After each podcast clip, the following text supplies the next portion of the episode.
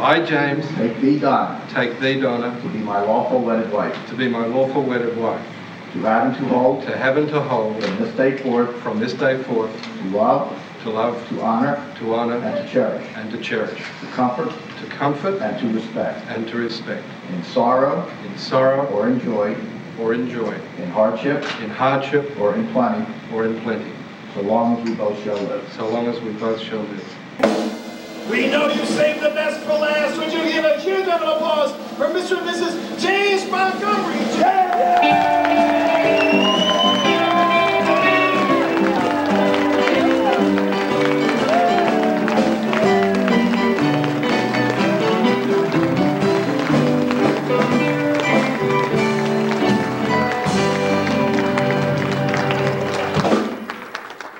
I was so excited.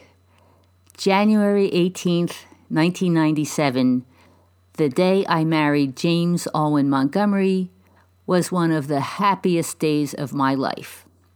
At least, I thought it was, until I found out that everything my husband promised on that day was a lie. With our wedding vows, he promised his love and devotion. He committed to honor and respect me. And here's the toast that he made at our wedding reception. Donna and I share one thing at least in common, uh, and that is a love of words.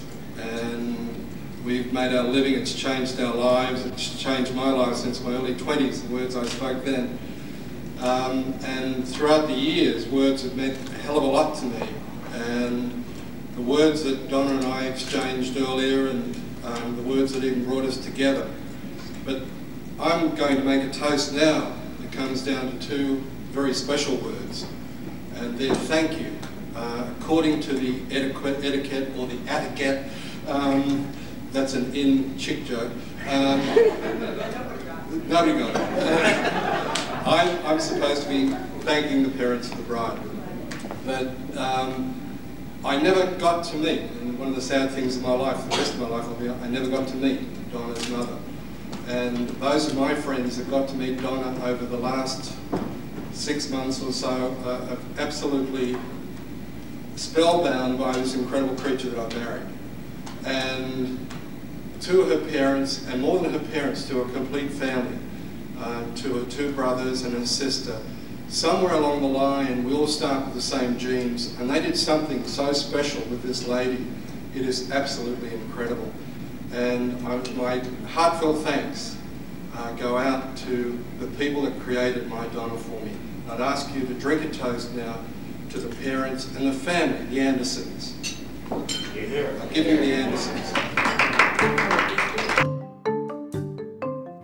It was a fairy tale wedding, but the magic didn't last. In fact, by the time James and I returned from our honeymoon in Paris, I was already apprehensive, although I tried mightily to push those feelings aside and make the relationship work. In the end, I could not. Why? I wasn't really in a marriage, I was in a scam. I'm Donna Andersen, and this is True Love Fraud Stories.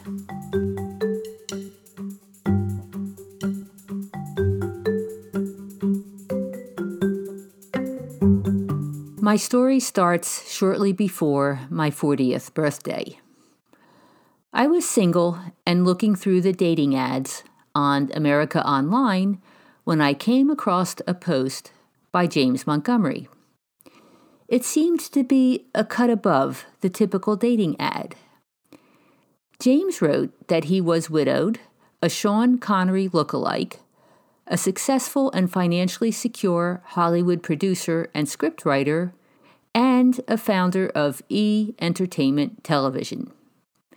Yes, he was originally from Australia, but in 1996 he was living in New Jersey, only 30 minutes up the road from me. As we sent emails back and forth, he told me that he served in the military and won Australia's highest honor for his bravery in Vietnam. He actually sent me a copy of his commendation. And he told me he was still doing Special Forces work from MacDill Air Force Base in Florida. Wow. I was intrigued. After about a month, we met for brunch at a restaurant. My first impression was disappointment. He looked nothing like Sean Connery, especially with his protruding belly. But he did have a magnetism about him. He was charismatic, charming, and confident. He told me all about his ideas for revolutionizing entertainment on the Atlantic City boardwalk. I had to admit, his plans sounded exciting, and his enthusiasm was contagious. Still, I wavered. I asked him how long it had been since his wife passed away. His answer four months. Four months? That wasn't nearly enough time to recover. James looked at me, his eyes tearing up, and sadly explained that he'd lost a lot of people his mates in Vietnam, and recently his father. He said he'd learned to pick himself up and move on. Gail, his deceased wife, would want him to. I wasn't convinced, but he was interesting, so I decided to give him a shot. That was my first mistake. James Montgomery swept me off my feet. He quickly filled my calendar with plans to get together. He told me I was pretty and smart and we'd make a great team. He admitted that he'd cheated on previous romantic partners, but that would never happen with me because I was the woman he'd been waiting for all his life. He quickly proposed, and I, excitedly and foolishly, accepted. James moved full speed ahead with our relationship and with his business plans. He wanted me to be totally involved, boots and all, as he called it. He was starting three companies, each of which supported the others. He was sure they were all destined for success, and he wanted me to benefit. For $5,000, he said, I could have several points of ownership. The investment would be great for my portfolio. That was the beginning of the money drain.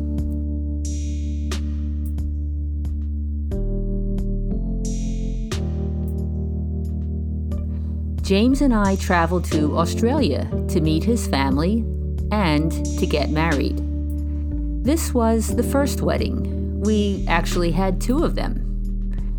James expected to receive his funding for his new businesses shortly, but it hadn't yet come through.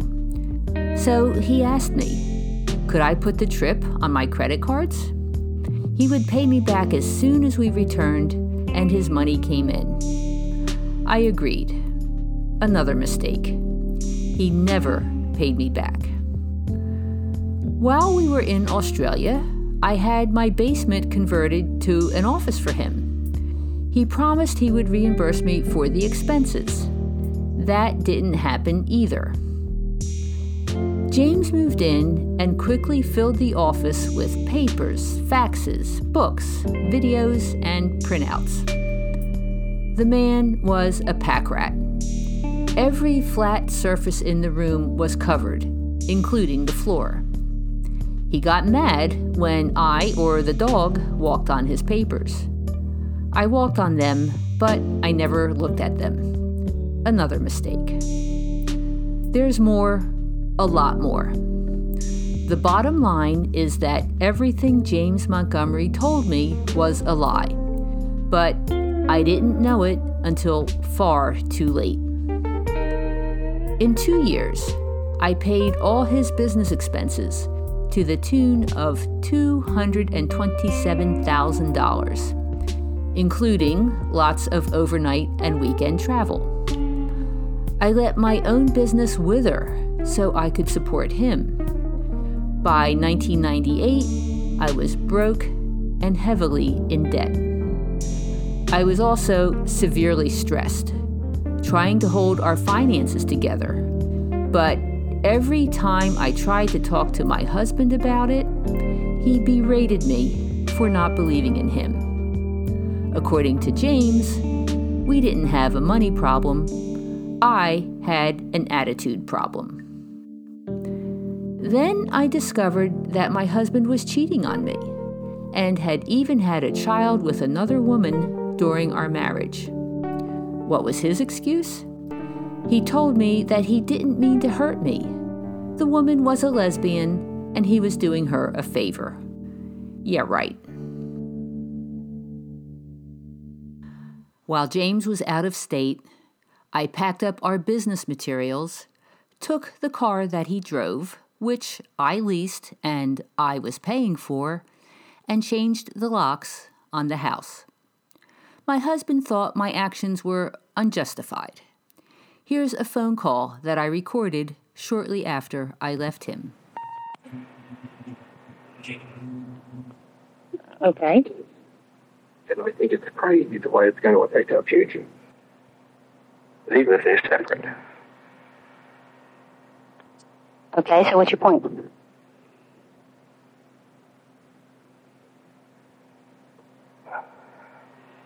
Well, if you've created this situation, surely you can give me as much help as possible to try and rectify it.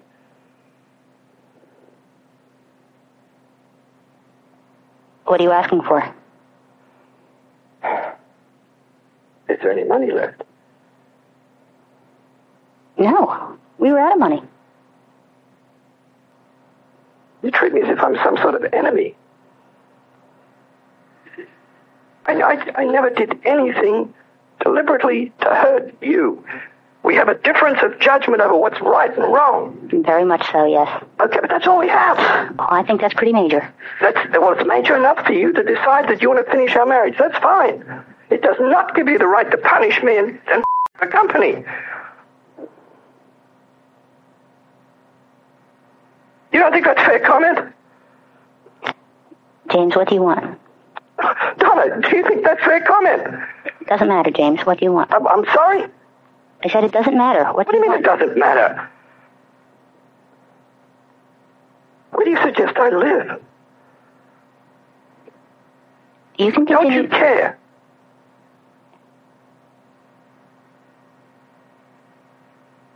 You can continue the lease You there. don't care, do you? Actually, no.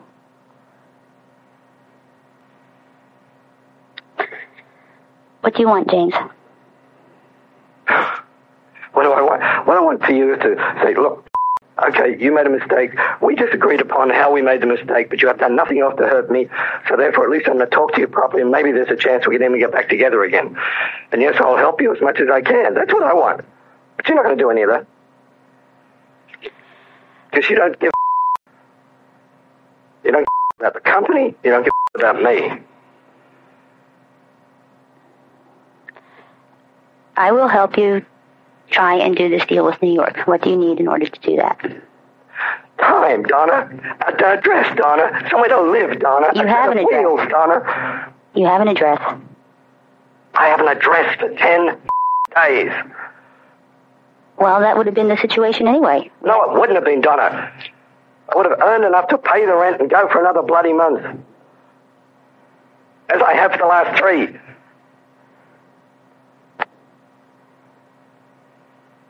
How do you suggest I get around? Can't you borrow a car from the base? That's what you usually do. A, a base car in Orlando. That's what you always did. I never had a base car in Orlando, Donna. I've taken them across for one day, turn around and come back.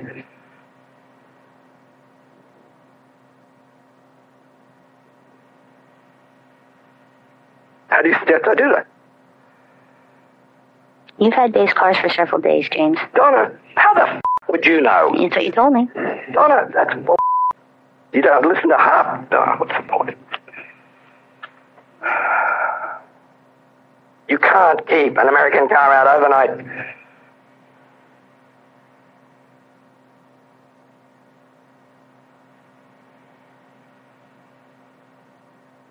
I'm sorry if I'm a bit angry. My whole life is disappearing.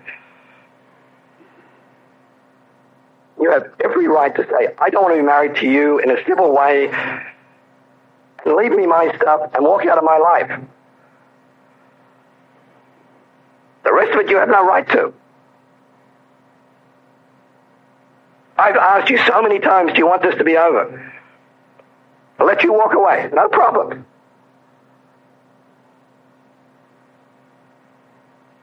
You don't think I have any reason to be angry? Oh, you have reason to be angry. I don't know what the f- I'm going to do. I just don't know. I don't even know if it's worthwhile what's going on. I really don't. If I if I can't get the people back together again, um, I've got to go to New York to say all the normal things people do.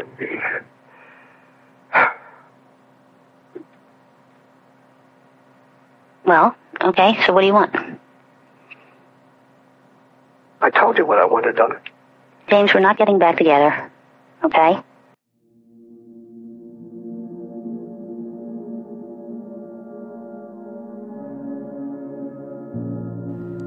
James had been out of the house for several weeks when a strange telephone bill arrived in the mail.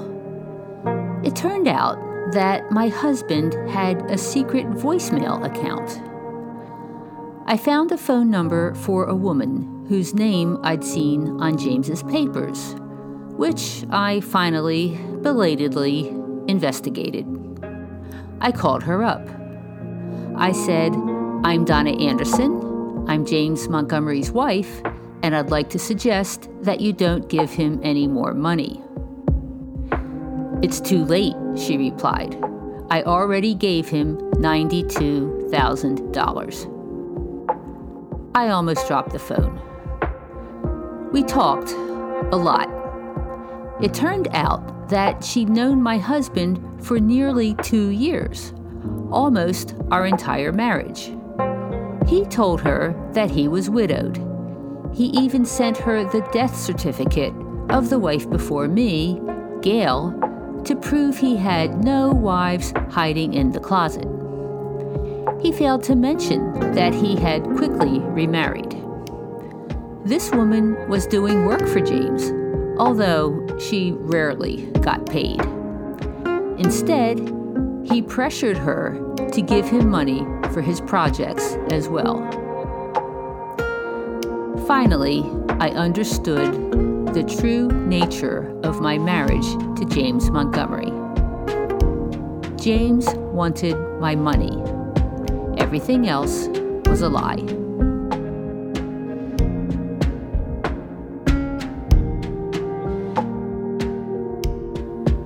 I became best friends with my husband's mistress.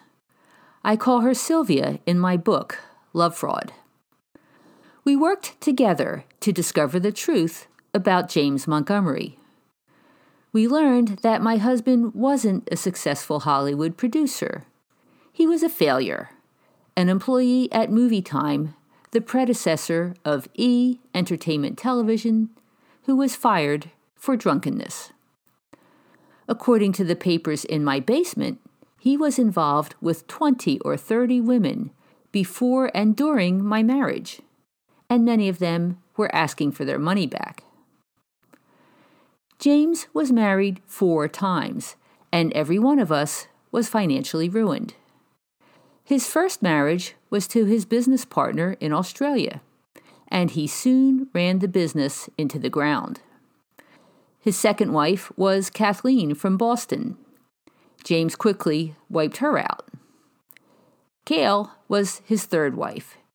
He continually pressured her to ask her parents for money. Gail died of a heart attack before their first anniversary. I believe it was due to the stress. I was the fourth wife. And then, 10 days after I left him, he married for the fifth time. He married the woman he had a child with during our marriage. It was the second time he committed bigamy. As far as James Montgomery's military service, that was also fake, and his so called service records were forged. His Special Forces bravado was an act designed to make himself seem strong, respectable, and trustworthy.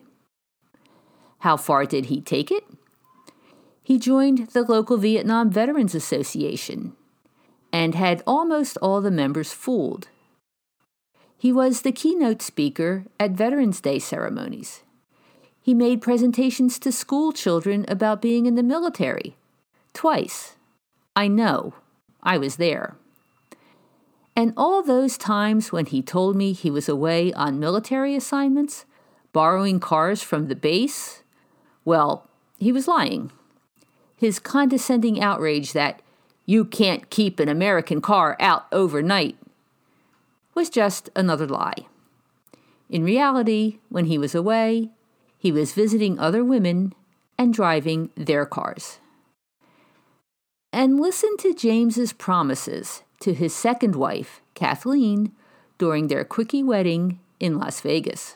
I, James, take thee, Kathleen, I, James, take thee, Kathleen, to my wedded wife, to my wedded wife, to have and to hold from this day having and to hold from this day forward, for better or worse, for better, for worse, for richer or poorer, for richer and richer, through sickness and in health, through sickness and in health, to love and cherish, to love and cherish, till death do us part. till death do us part. Now take and place it on her finger, and you repeat after me. With this ring, With this ring, I be wed, I be wed, and hereto and hereto I pledge my love and devotion my love and devotion, I pledge it, so long as we both shall live. so long as we both shall live. Now, at this point, I want to stop. This ring belongs to a bunch of guys never made it out of Vietnam. On behalf of them, as well as me, you take this ring.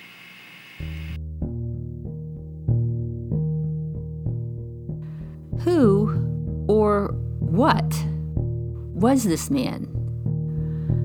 I couldn't wrap my head around the massive scale of his deception and betrayal. As I told my therapist about his outrageous behavior, she said, He sounds like a sociopath. A sociopath? What's that?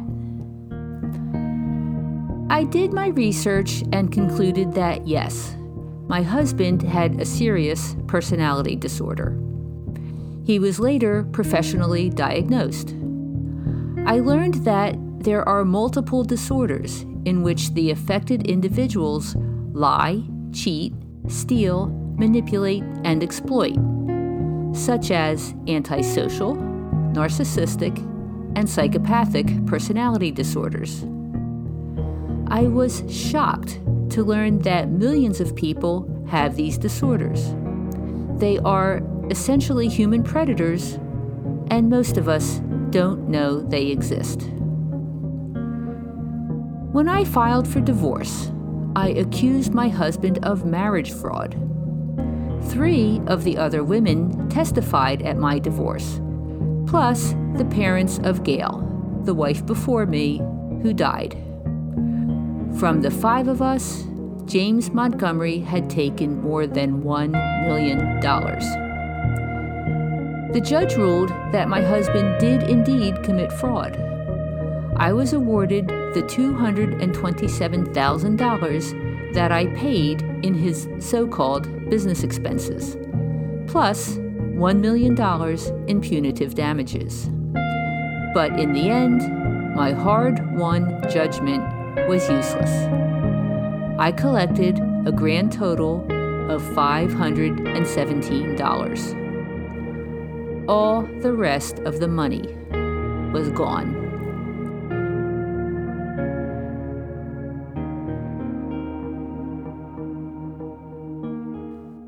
I was devastated.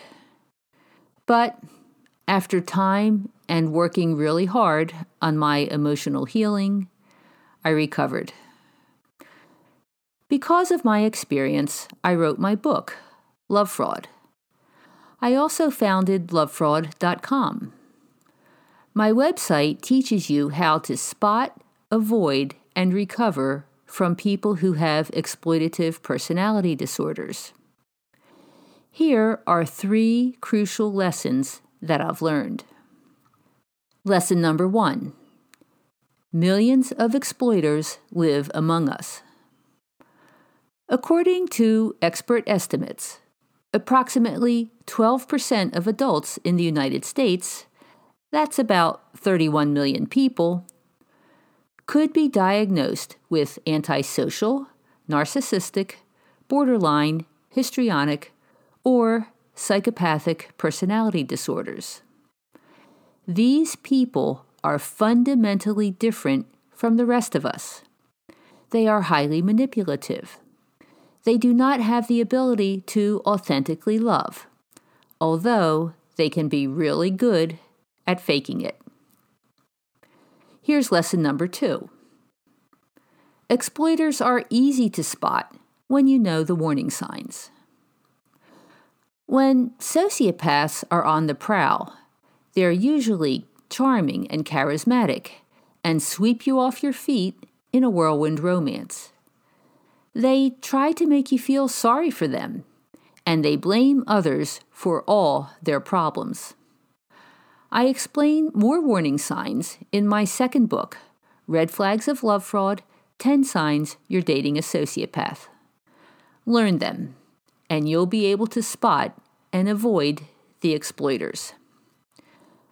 Finally, here's lesson number three. The best way to protect yourself is to listen to your intuition. We all have a built in early warning system designed to protect us from predators, including sociopaths. Your body and instincts will tell you when you're in danger. You'll get a gut feeling, a chill down your spine, sudden fear, or some other internal nudge. Unfortunately, you probably weren't taught to heed these warnings, but you can learn to pay attention to them. To protect yourself, listen to your instincts and act on the warnings.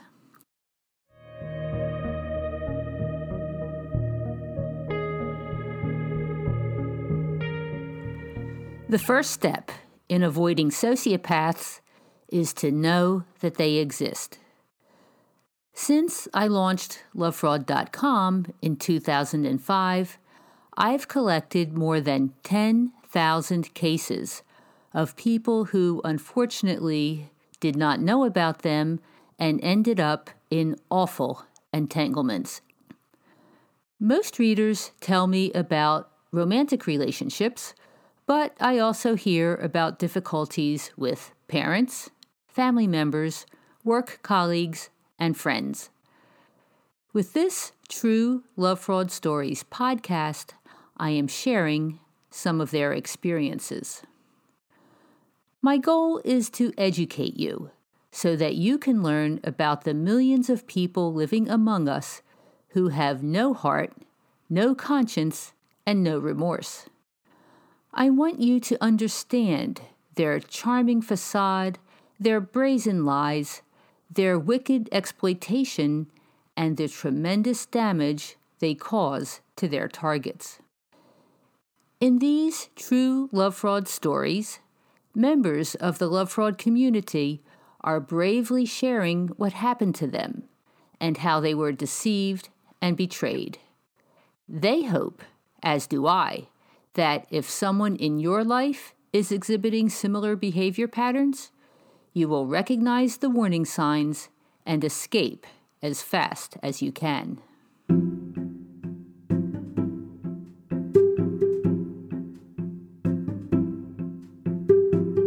I'm Donna Andersen, and this is True Love Fraud Stories. I invite you to become a premium subscriber to True Love Fraud Stories. As a subscriber, you'll be able to listen to the podcast without advertisements. You'll also receive special bonus content, With each episode, I interview an expert on a topic related to the story. Subscribers also get exclusive access to my separate Love Fraud Live show, which streams Tuesdays at 8 p.m. Eastern Time. I do a short presentation on a topic related to sociopaths and then answer your questions. Subscribers can join the conversation and ask questions. Plus, if you sign up as an annual subscriber, you'll get a free autographed printed copy of my first book, Love Fraud How Marriage to a Sociopath Fulfilled My Spiritual Plan. Believe me, there's a lot more to the story with James Montgomery, and it will make your head spin.